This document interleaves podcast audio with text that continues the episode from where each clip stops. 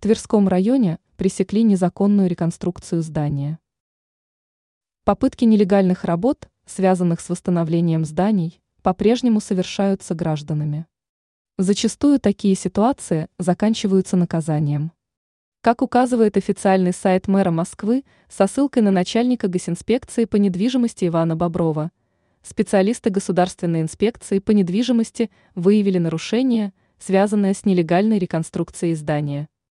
Данный объект находился в Тверском районе Москвы по адресу площадь Тверская застава, дом 2, строение 1. Отмечается, что собственник убрал пристройку с целью строительства нового объекта. Он выполнял работы под видом капитального ремонта. Бобров отметил, что документы, разрешающие работы по реконструкции, отсутствовали. По данным Государственной инспекции, снос либо возведение объектов не относятся к капитальному ремонту. Такие работы требуют наличия определенной документации, согласования. Там же отметили, что при отсутствии разрешений объект считается самостроем.